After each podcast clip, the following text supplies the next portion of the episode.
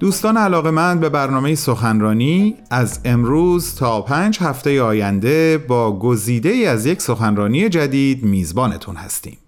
این سخنرانی هم در سی و دومین کنفرانس سالانه انجمن دوستداران فرهنگ ایرانی که در سال 2022 میلادی به صورت مجازی برگزار شد ایراد شده.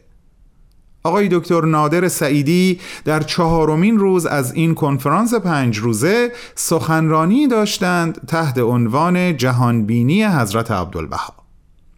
در یک معرفی خیلی مختصر باید عرض کنم دکتر نادر سعیدی نویسنده هستند و استاد مطالعات بهایی بنیاد تسلیمی در دپارتمان زبانها و خاور نزدیک در دانشگاه کالیفرنیا در لس آنجلس. ایشون بالغ بر 25 سال هست که در زمینه جامعه شناسی تدریس می کنند.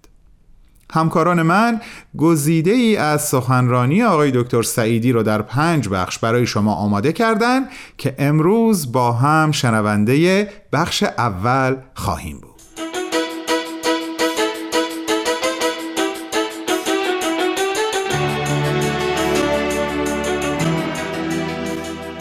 موضوع بحث امروز ما درباره جهانبینی حضرت عبدالبها است. و این موضوع البته بسیار گسترده هست. در وقت محدود امکان بررسی همه مسائل و جزئیات نیست. و همین علت به کلیات بحث اکتفا خواهیم کرد.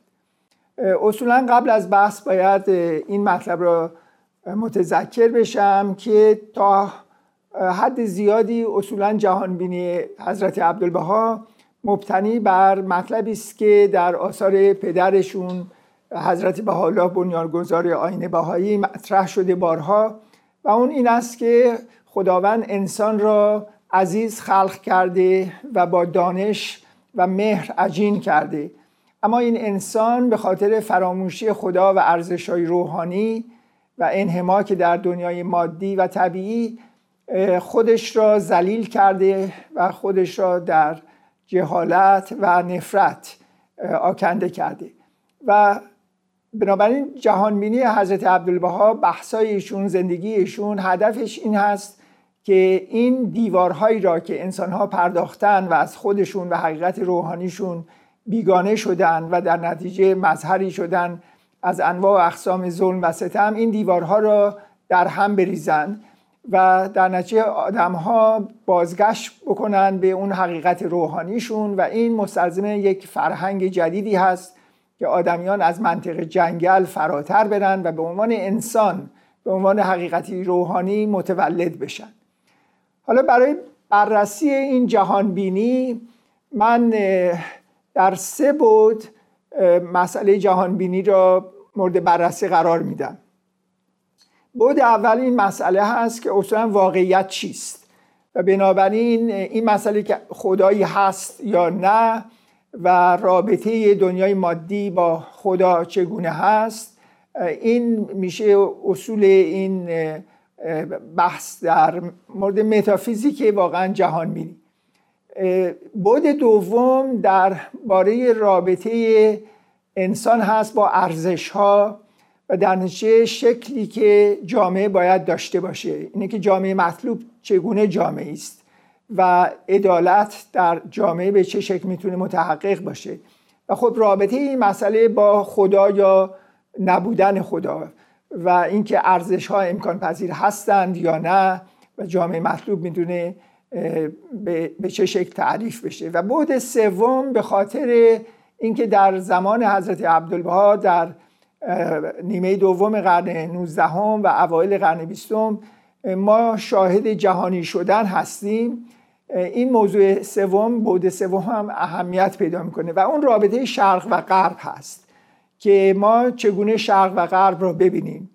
و در این مورد مسئله این که آیا شرق ستیز باشیم یا غرب ستیز باشیم یا بدیل های دیگه مطرح میشن.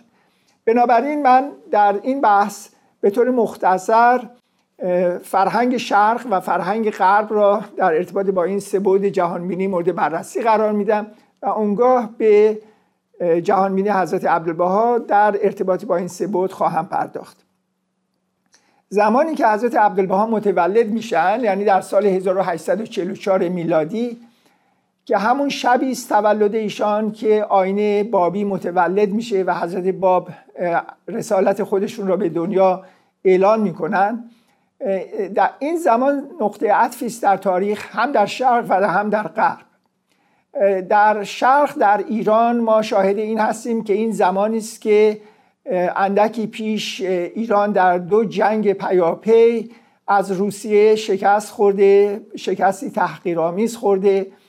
و در پنج سال قبل از این هم در جنگی با افغانستان یا در حقیقت انگلستان باز ایران شکست خورده و چند سال بعد هم دوباره در جنگ دیگری با افغانستان و انگلستان شکست می‌خوره. و به همه علت ایرانیان در این زمان یک شوکی بهشون ضربه ای بهشون وارد شده که احساس می‌کنن برای اولین بار که مثل اینکه از کاروان تمدن عقب افتادن کشوری شدن ضعیف و بالعکس ممالک کفریه اروپا اینها قوی شدن و بنابراین سوال مطرح میشه که اشکال چی هست و چه باید کرد.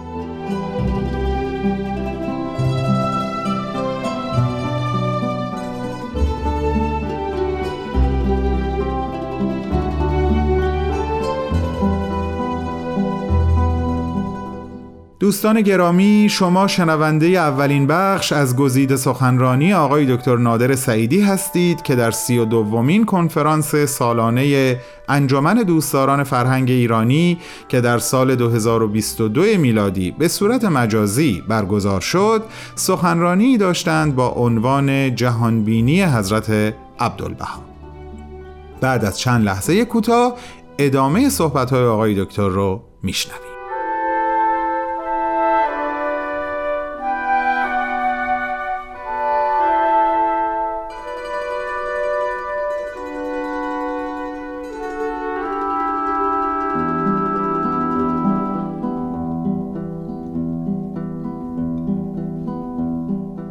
در غرب ما در همین موقع شاهد هستیم که سال 1844 سال تولد نیچه هم هست که نیچه اعلان کرد که خدایی وجود نداره خدا مرد و اصولا یک فرهنگ مادی را تأکید می‌کنه که بسیار نفوذ خواهد داشت در دنیا پس از او.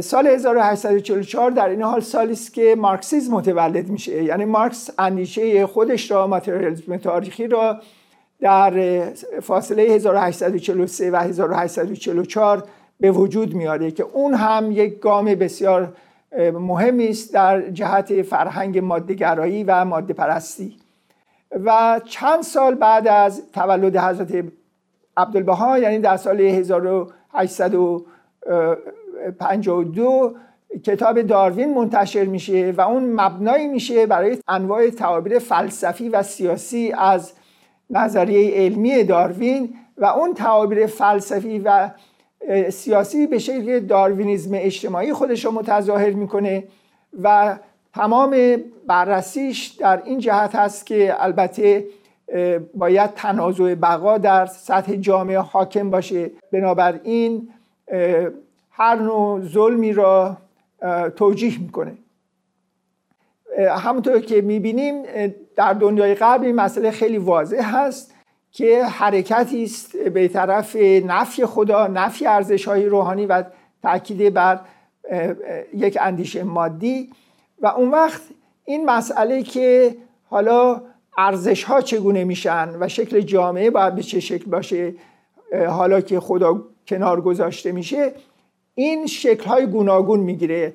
در مرحله اول قبل از قرن 19 هم اصلا نفی خدا در فلسفه روشنگری صورت می‌گیره برای نجات ارزش ها برای نجات عدالت اجتماعی. یعنی چون کلیسا اصولا توجیه کننده این مسئله بود که انواع و اقسام ظلم ها و نابرابری ها و تبعیض ها را تایید می‌کرد و عاملی بود برای توجیه اونها بنابراین در قرن هجدهم روشنفکران به این فکر افتادن که تنها راهی که میشه ارزش ها را اخلاق را نجات داد و یک جامعه انسانی مبتنی بر عدالت و پیشرفت و تکامل به وجود آورد اینه که ما خدا رو کنار بگذاریم. بنابراین خدا رو کنار گذاشتن برای اینکه اخلاق را نجات بدن ارزش ها را نجات بدن. و فکر می‌کردن که از طریق خرد می‌تونن یک جامعه مطلوب را استنتاج کنند اما در زمانی که حضرت عبدالبها متولد میشن ما شاهد این هستیم که بشریت یک جور دیگری به این مسائل نگاه می‌کنه. مهمترین ها البته نیچه است. اندیشه نیچه درست عکس اندیشه روشنگری است. یعنی نیچه آمد و گفتش که چون خدا نیست پس هیچ ارزشی نمی‌تونه امکان داشته باشه. چون خدا نیست هیچ خوب و بدی مطرح نیست وجود نداره. و اصولا نیچه منکر شد که هیچ نه تنها حقیقتی در کار هست بلکه هیچ نوع ارزشی هم در کار نیست. و به همین دلیل در اندیشه نیچه تنها چیزی که وجود داره قدرته. و نیچه معتقده که آدم ها ذاتا نابرابرن و به همین علت هم با دموکراسی مخالفه هم با بردگی موافقه و اصولا اندیشه هایی که مبتنی بر ارزش ها برابر اینها دیگه از نظر نیچه همه یه مش اوهام هستن و نف میشن. یعنی به عکس فلسفه روشنگری اکنون نفی خدا نفی ارزش های روحانی به این نتیجه می‌رسه که بنابراین امکانی برای ارزش ها وجود نداره و تحقق یک جامعه ای که بخواد توش عدالت یا برابری باشه اینا همه به عنوان مسائلی که دل بخواهی هست و حقیقتی نداره مطرح میشه.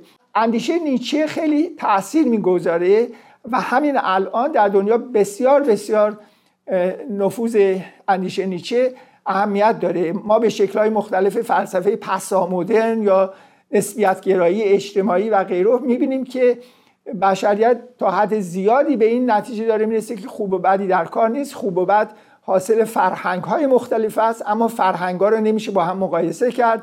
نمیشه گفت یه فرهنگ خوبه یه فرهنگ بده. و بنابراین امکان داوری ارزش ها داره کم کم از میان میره. نوع دیگه اندیشه مادی شد همون داروینیزم اجتماعی. داروینیزم اجتماعی این مطلب رو جور دیگه بررسی کرد. یعنی گفتش که چون خدایی در کار نیست چون روحی در کار نیست و بنابراین انسان صرفا یک موجود مادی است صرفا یک حیوان هست بنابراین قانونی که حاکم بر طبیعته قانونی که حاکم بر جنگله باید بر هیته جامعه و روابط انسانی هم حاکم باشه. و از نظر داروینیزم اجتماعی چون قانون تنازع بقا قانون تنظیم کننده طبیعت هست به همین علت جامعه مطلوب هم جامعه است که در اون قانون تنازع بقا حکم فرماست. و از این نظر در نتیجه به توجیه استثمار، استعمار، زنستیزی، نجات پرستی، جنگ، خشونت و غیره پرداختن. چون گفتن اینها باستاب تنازع بقاست و اینا باعث تکامل میشه. و بنابراین از نظر نیچه خوب و بدی اصلا وجود نداره. ولی از نظر داروینیزم اجتماعی تمام این ظلم ها و ستم ها و چیزهای منفی تایید میشه توجیه میشه به عنوان مقتضای علمی واقعیت واقعیت انسان که صرفا یک حیوان هست.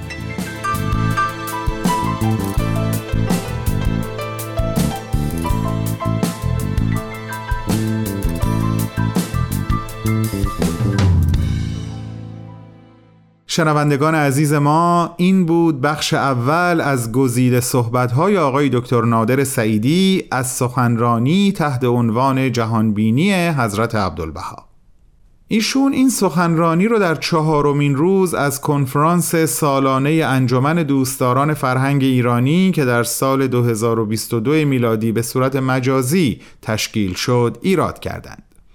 آقای دکتر نادر سعیدی همونطور که عرض کردم نویسنده هستند و همچنین استاد مطالعات بهایی بنیاد تسلیمی در دپارتمان زبانها و خاور نزدیک در دانشگاه کالیفرنیا در لس آنجلس همچنین بیشتر از 25 سال هست که در رشته جامعه شناسی تدریس می کنند. شما عزیزان اگر مایل به شنیدن این سخنرانی به طور کامل هستین می‌تونین لینک اون رو در وبسایت ما یعنی www.persianbms.org پیدا کنید.